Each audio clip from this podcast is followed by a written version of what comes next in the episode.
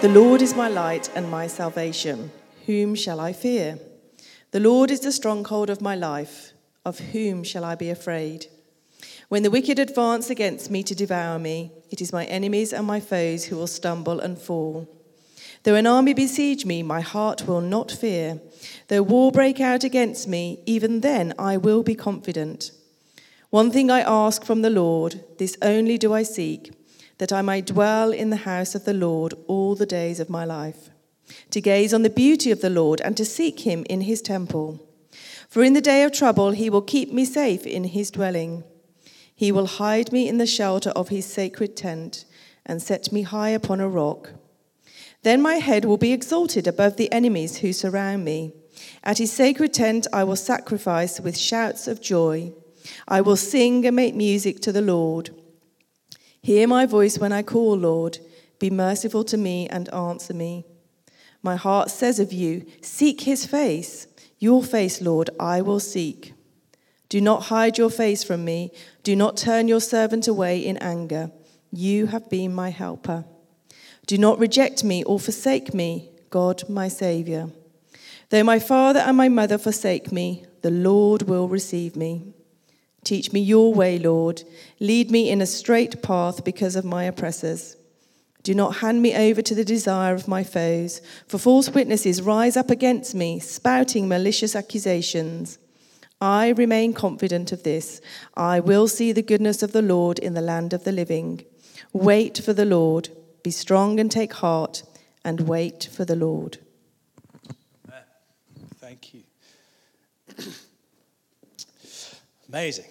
Well, we today are coming to the end of a sermon series, and we are also at the same time launching into a new sermon series for Lent.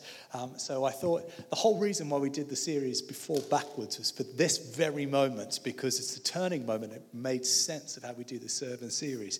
There's lots of reasons why that was a really silly idea, but practically speaking, this sermon is easier to give because of the way we've done this sermon series. You'll be happy to know. Do you feel happy to know that? Good. So, uh, so what, we're coming right to the end of this, this series. We're looking at the seven kind of practices or postures that we as a church uh, are longing to adopt, believing that as we do this, God will produce joy in our lives. Joy from the joy that comes really from being known by God, becoming more like Jesus, and being filled and used by the Holy Spirit. So that's been, that's been the kind of the purpose, if you like. And we've, we've entitled the series The Pursuit of Joy because we believe as we adopt these postures, God will fill us with all joy. And so, what we've looked at over the seven weeks, and I recommend going back and having a listen to this series, but we looked at practicing Sabbath um, rather than the endless hurry and busyness, practicing hospitality, and in so doing, pra- breaking prejudice and exclusion, practicing generosity, and, and in so doing that, breaking selfishness and the endless accumulation of stuff that doesn't last anyway, practicing witness being, being people who know the good news of Jesus Christ and are willing to share it. Practicing mission, being aware of our purpose um, to bring the kingdom of God to the world in the power of the Holy Spirit. Um, prioritizing formation by allowing ourselves to be honest, honest and vulnerable and to be shaped into the likeness of Christ. And that being done in the context of deep fellowship around scripture and discipleship. And today, um, we're looking at prioritizing the presence of God, being people who make it their business to seek God's face through worship, prayer, fasting, and waiting. And, and for me, actually, this is the most important priority. Um, everything kind of flows out of this. If you want to um, prioritize formation, that begins in the presence of God. If you want to be a people of mission, that begins in the presence of God. If you want to adopt, um, uh, sorry, telling people about Christ, if you want to be generous, if you want to practice hospitality and um, be people who prioritize Sabbath, it all begins with the presence of God. And so that's what we're going to look at today what it looks like to be a people of his presence. And, and, I, and I'm believing actually some of the stuff I've written down really challenged me, and I'm really praying it's really significant for us as a little church. So listen back to that. And then uh, today, then we start a new series on prayer. Um, so Pete Greig has written a whole bunch of really helpful books. This one in particular, um, I found to be quite helpful, although I've only read the first chapter. It was a very good first chapter. Um, but I've listened to all these talks that he's given. And uh, so I recommend this um, in faith. and I didn't want to lie and say I've read it when I haven't completely finished it yet. So, you know, the transparency, honesty, that's what Beth talked about last week, right? I don't want to lie to you. You don't want that.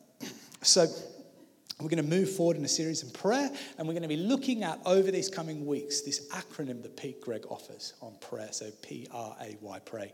He said, uh, he talked about what, what, was the acronym that we all learnt as a, as a child? Um, Acts, yeah, adoration, confession, thanksgiving, and supplication. Like teaching our children supplication. And Pete Greig's like, what does that even mean? Does anybody know what supplication means? So he offers pause, rejoice, ask, and yield, or instead of yield, yes. Um, so that's what we're going to be looking at, and then we'll throw a cheeky one in around unanswered prayer as well. So that's where we're headed in the lead up to um, uh, Easter. And my, I guess my hope for this series is that um, we as a church will both, both be inspired and equipped in our prayer life and, and that our prayer life, really pursuing the presence of God, pursuing, pursuing His communion with Him, I suppose, and pursuing His kingdom would be um, a massive priority um, for us as we launch into, into this, this season um, of church planting. Um, it's very exciting. And so here's a little thing that I'd love you to adopt before I dive into presence about how we might like to pray together during Lent, if you're up for this. I want to I wanna offer you three things. Um, that I'm trying to do, and I encourage you to join me um, as we make prayer a bit more of something that we just do. I'm not going to ask you to do something completely onerous that will take up all of your time, but I'm asking, I think, three points in the day um, where I'd love you to think about how you might pray. So, first thing, um, pray in the morning. Um, and the way that you might do this, it might be you already have a, a quiet time, but uh, I think that prayer in the morning, if I could describe it, would be one of consecration. One at the beginning of the day, you say, Lord, I'm yours, use me as you will. Um, and that might take half an hour, it might take two minutes on your knees. But it is an active kind of moment of consecration. God, would you use me this day to further your kingdom? So that's the first one. A prayer of consecration in the morning. At midday, put a little alarm on your phone and pray the Lord's Prayer. Just stop whatever you're doing. If you're around other people who know the Lord's Prayer, say, let's pray the Lord's Prayer together. And just make that a practice of praying the Lord's Prayer. And then the last thing, which you might have heard me speak about this before, but the prayer of examen at the end of the day. Take a moment, and it's four hours I'd love you to consider when you're doing the prayer of examen. Again, this doesn't need to take more than five minutes, but the prayer of examen is a moment of reflection. So you look, you just think through the day. Where have we, what's happened? And then in the midst of that reflection, rejoice, give thanks for the things that God has done, repent for those moments where maybe you didn't quite do what you should have done. And then lastly, reboot before going to sleep. So there are three things a prayer of consecration in the morning. Lord, I'm yours. Use me as you will. Um, midday, Lord's Prayer. And then the third one um, being a, a, moment of e- examine, um, where you examine yourself, even though it's not spelled examine like that. So that's the first thing I'd love you to do this, uh, this Lent. And secondly is a small group. And I've spoken about small groups so far, but if you haven't let us know which small group you'd like to be in or whether you want to be in a small group, please do let me know because they start this week. Um, and I'd love everybody to be a part of it, or at least have the opportunity. I know that it's not always possible for people, so there's no pressure. But if, if, if that would be a blessing to you, I know small groups have been a blessing to me in the past. So that's what we're doing. Right, so that, that's all. I'll put that in the email that will come out tomorrow um, about the three times we're going to pray in small groups. Is that okay? Does that feel achievable? At, at worst, it's 15 minutes of prayer a day, five minutes, three times a day. I reckon we got that time in our diary. I hope. So, today, prioritizing the presence of God, seeking God's face through prayer, through worship, through waiting on Him in silence and with expectation, um, seeking Him through Scripture. And God's presence is where we're meant to be. That's where we're designed to be in the very presence of God. That's why we like I would say that the greatest tragedy in, in human history is that found in Genesis chapter 3. In that moment where um, mankind kind of rebelled or disobeyed God and said, I don't want to be in relationship with you. And in so doing, were kind of moved out of God's presence, excluded from his presence. And so our sin and our brokenness in that moment in the garden um, caused and still causes in many ways the breakdown of our relationship with God, with others, and with the world. And we can see that in our world today, can't we? We see the consequences of human choices um, and how they can cause the breakdown of relationships with God, others, and the world. And so there's this moment in, in human history where, through our own disobedience, we are separated from the very presence of God. Greatest tragedy in human history. Um, but when we read in the gospel, we know that, that God's pursuit of us would not be thwarted by our own sinfulness. Our own choices wouldn't disqualify us from the presence of God. He came running. And this is the gospel that we hold on to. God, in His great love for us, has made a way in Jesus for us to be in His presence again. Jesus paid the penalty of sin that should have been ours and paved a way for us to come back home to God, into His presence. And so, therefore, for those who want and those who believe, God's presence is something we can enjoy today. Um, and as we read in the Psalms, uh, we can see that this becomes a priority um, for those who write the Psalms, David in particular.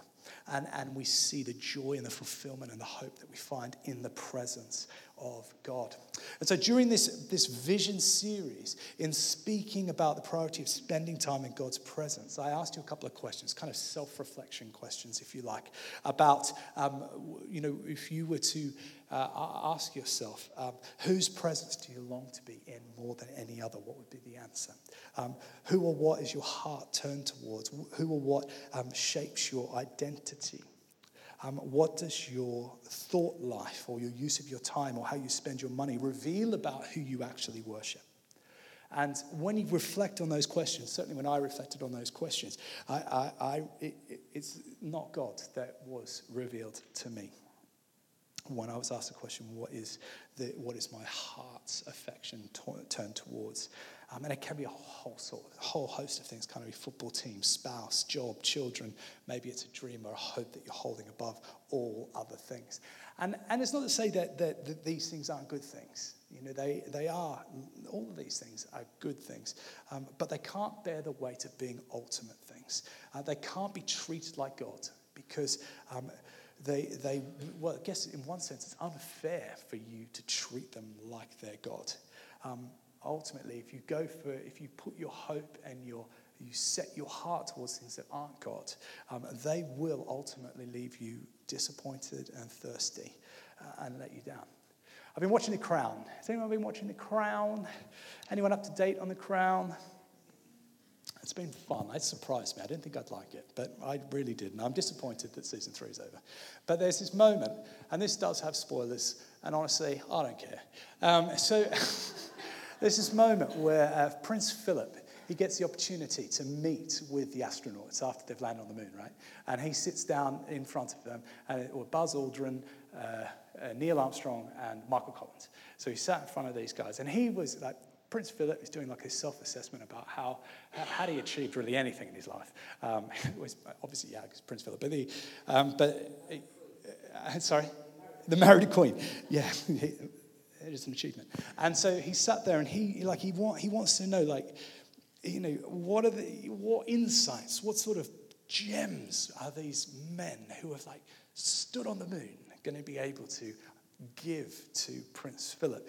And it's a fascinating scene where Prince Philip is utterly disappointed that they're just deeply ordinary men who got the job mostly because they were uber intelligent, but they were very good at following the rules.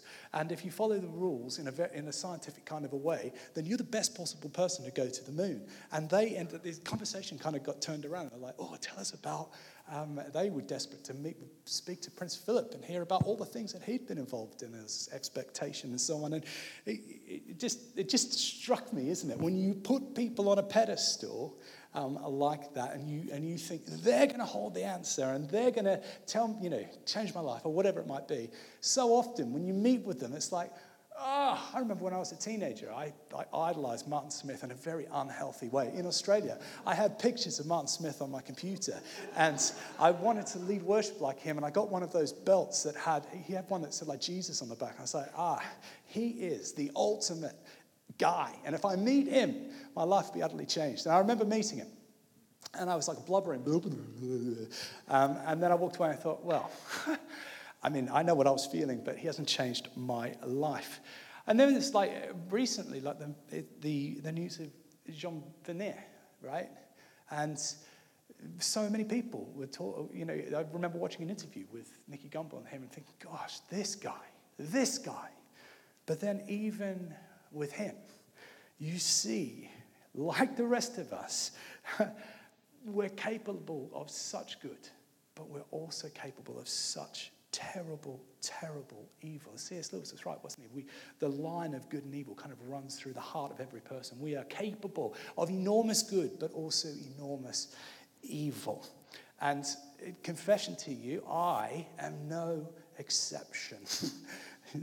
that line of good and evil runs through the very heart of me. And I am capable of doing good things and having good ideas, and I'm also capable of making terrible mistakes and doing the wrong thing. And so, uh, just as a little warning or a caveat, one year into this uh, church plant, if you put me and Dizzy up on a pedestal um, and you put all of your hopes and dreams into us about how church is going to be and it's going to fulfill your life and all that sort of stuff, I'm going to save you the time now and let you know we're going to let you down massively um, because we're human.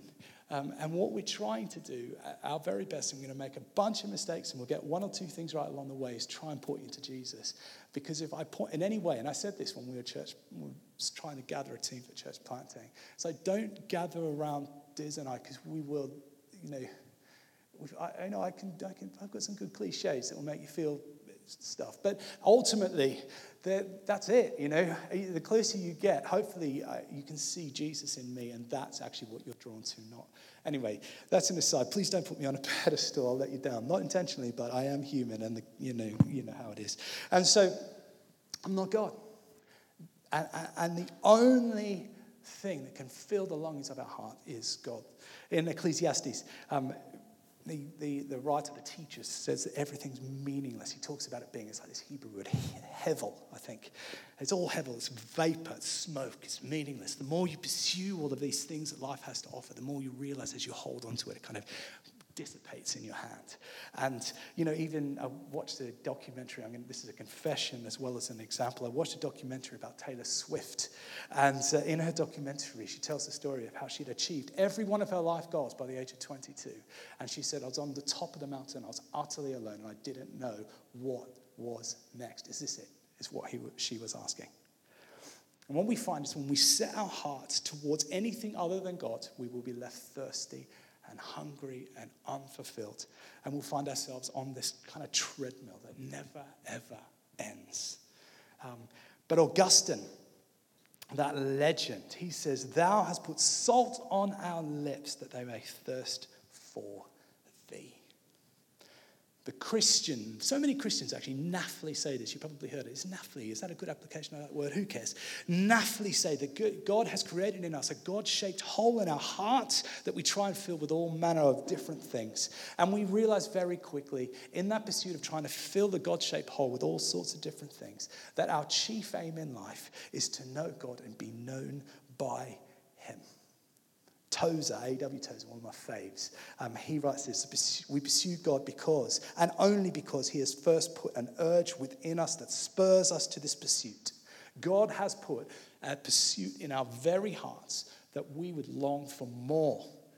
And the answer, the more we try all sorts of things, We want more, we want more, we want more. And then we find out eventually that what that more is, is God. And we see this in this psalm today. So in Psalm 27, the psalm begins, it's like my favorite psalm in the whole world, so I got very excited about preaching on it.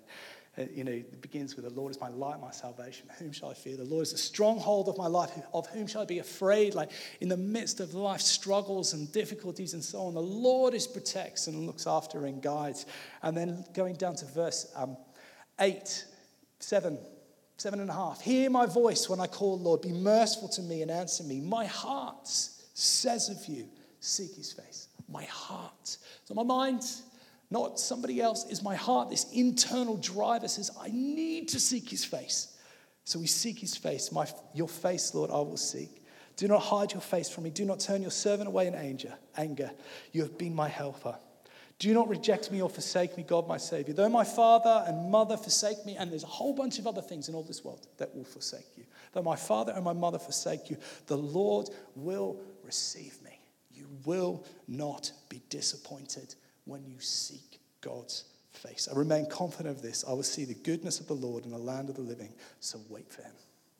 I remain confident of this. I'll see the goodness of the Lord in the land of the, of the living. Wait for him.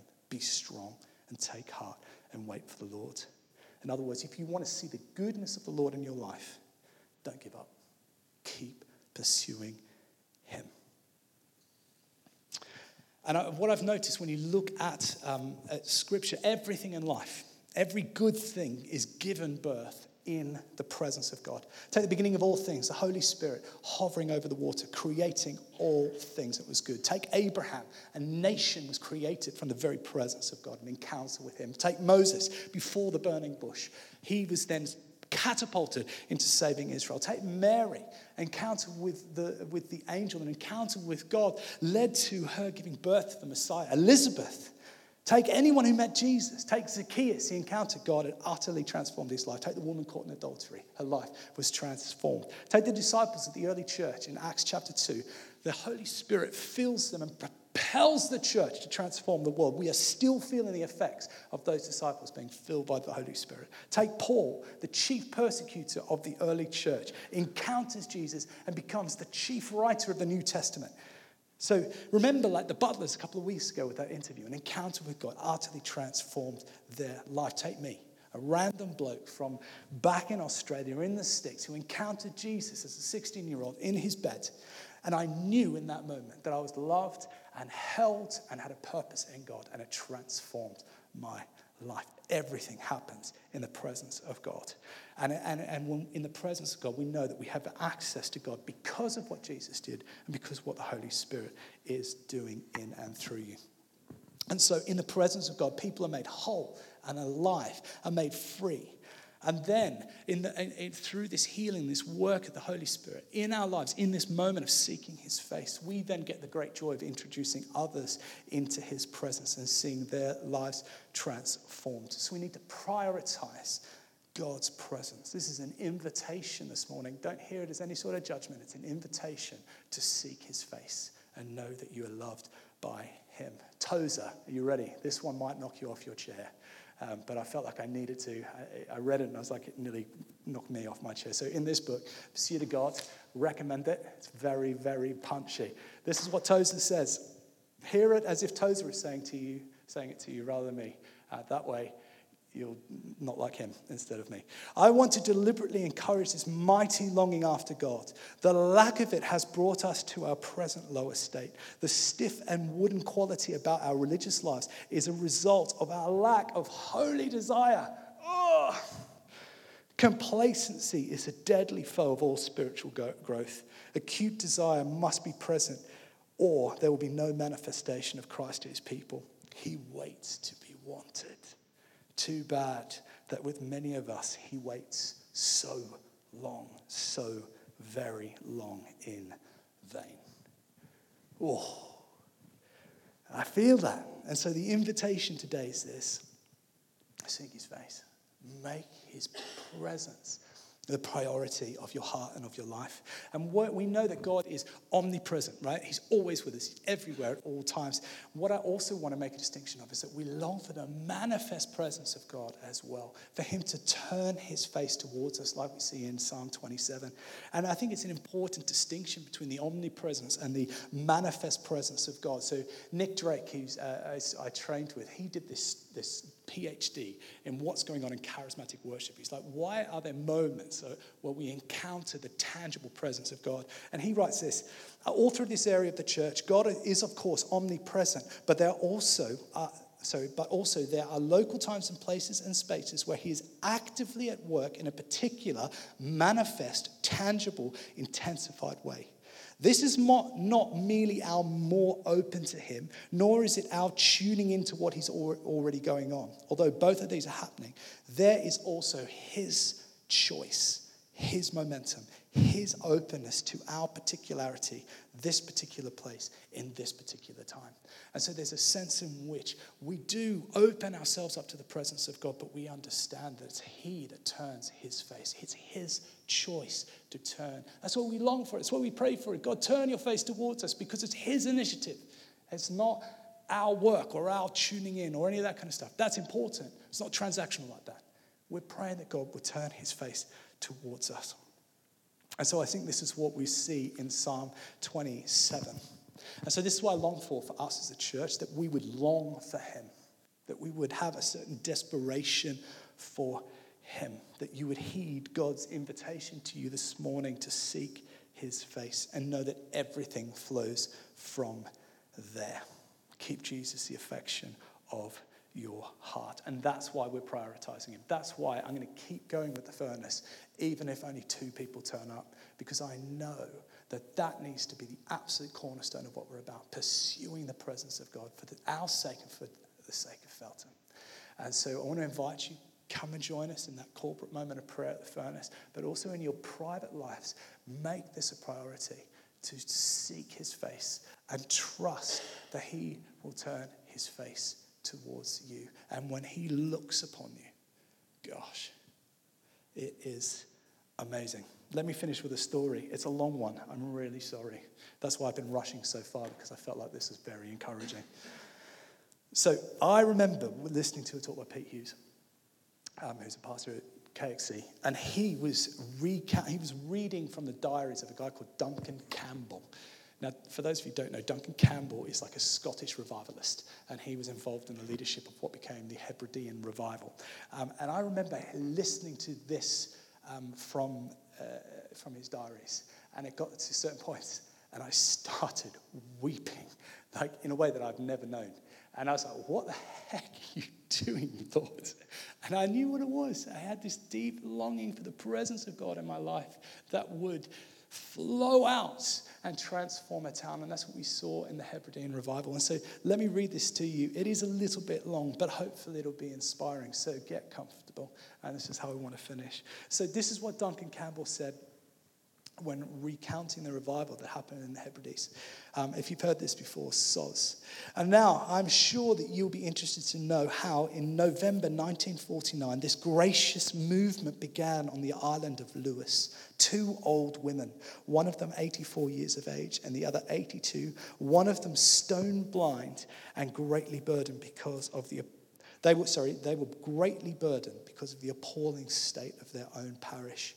It was true that not a single young person attended public worship. Not a single young man or young woman went to church. They spent their days perhaps reading or walking, but the church was left out of the picture.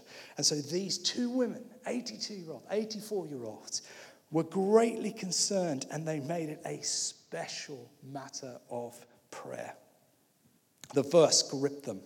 I will pour water on him that is thirsty and floods upon the dry ground. They were so burdened that both of them decided to spend so much time in prayer twice a week. So on Tuesday, remember the 82 and 84.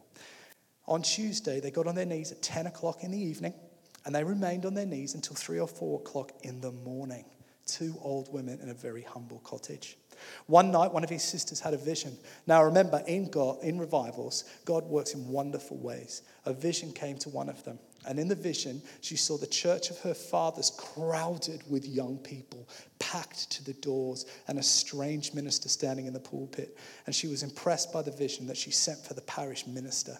And of course, he, knowing the two sisters, knowing that they were two women who knew God in a wonderful way, he responded to their invitation and called at the cottage. That morning, one of the sisters said to the minister, You must do something about it. And I would suggest that you call your office bearers together and that you spend with us at least two nights in prayer in the week. Tuesday and Friday, if you gather your elders together, you can meet in a barn, a farming community. You can meet in a barn. a nice little extra comment there for you. And as you pray there, we will pray here. Well, that was what happened. The minister called his office bearers together, and seven of them met in the barn to pray on Tuesday and on Friday. And the two old women got on their knees and prayed with them. Ugh, it's about to get crazy. Well, this continued for some weeks, right? So we like, do you want the presence of God? Do you want a revival? like this is, this is like yeah.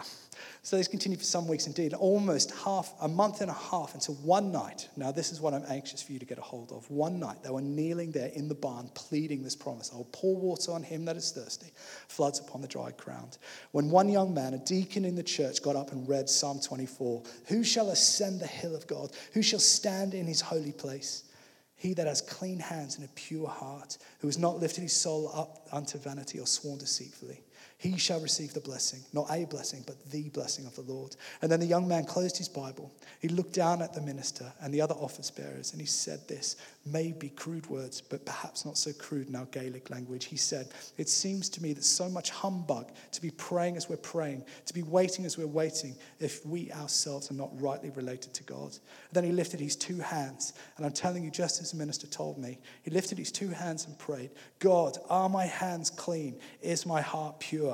And he got no further. The young man fell to his knees and then fell into a trance. Not to ask me to explain this because I can't. He fell into a trance, is now lying on the floor of the barn. And in the words of the minister, at that moment, he and his office bearers were gripped by conviction that God sent, God sent revival must ever be related to holiness, must ever be related to godliness. Are my hands clean? Is my heart pure? The man that God will trust with revival, that was the conviction.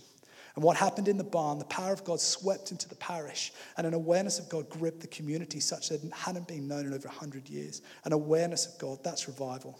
And the following day, the looms were silent. Little work was done on the farms as men and women gave themselves to thinking on eternal things gripped by eternal realities. God put himself on their radar. Now, I wasn't on the island when this happened, but again, one of the sisters sent for the minister, and she said, I think you ought to invite someone to the parish.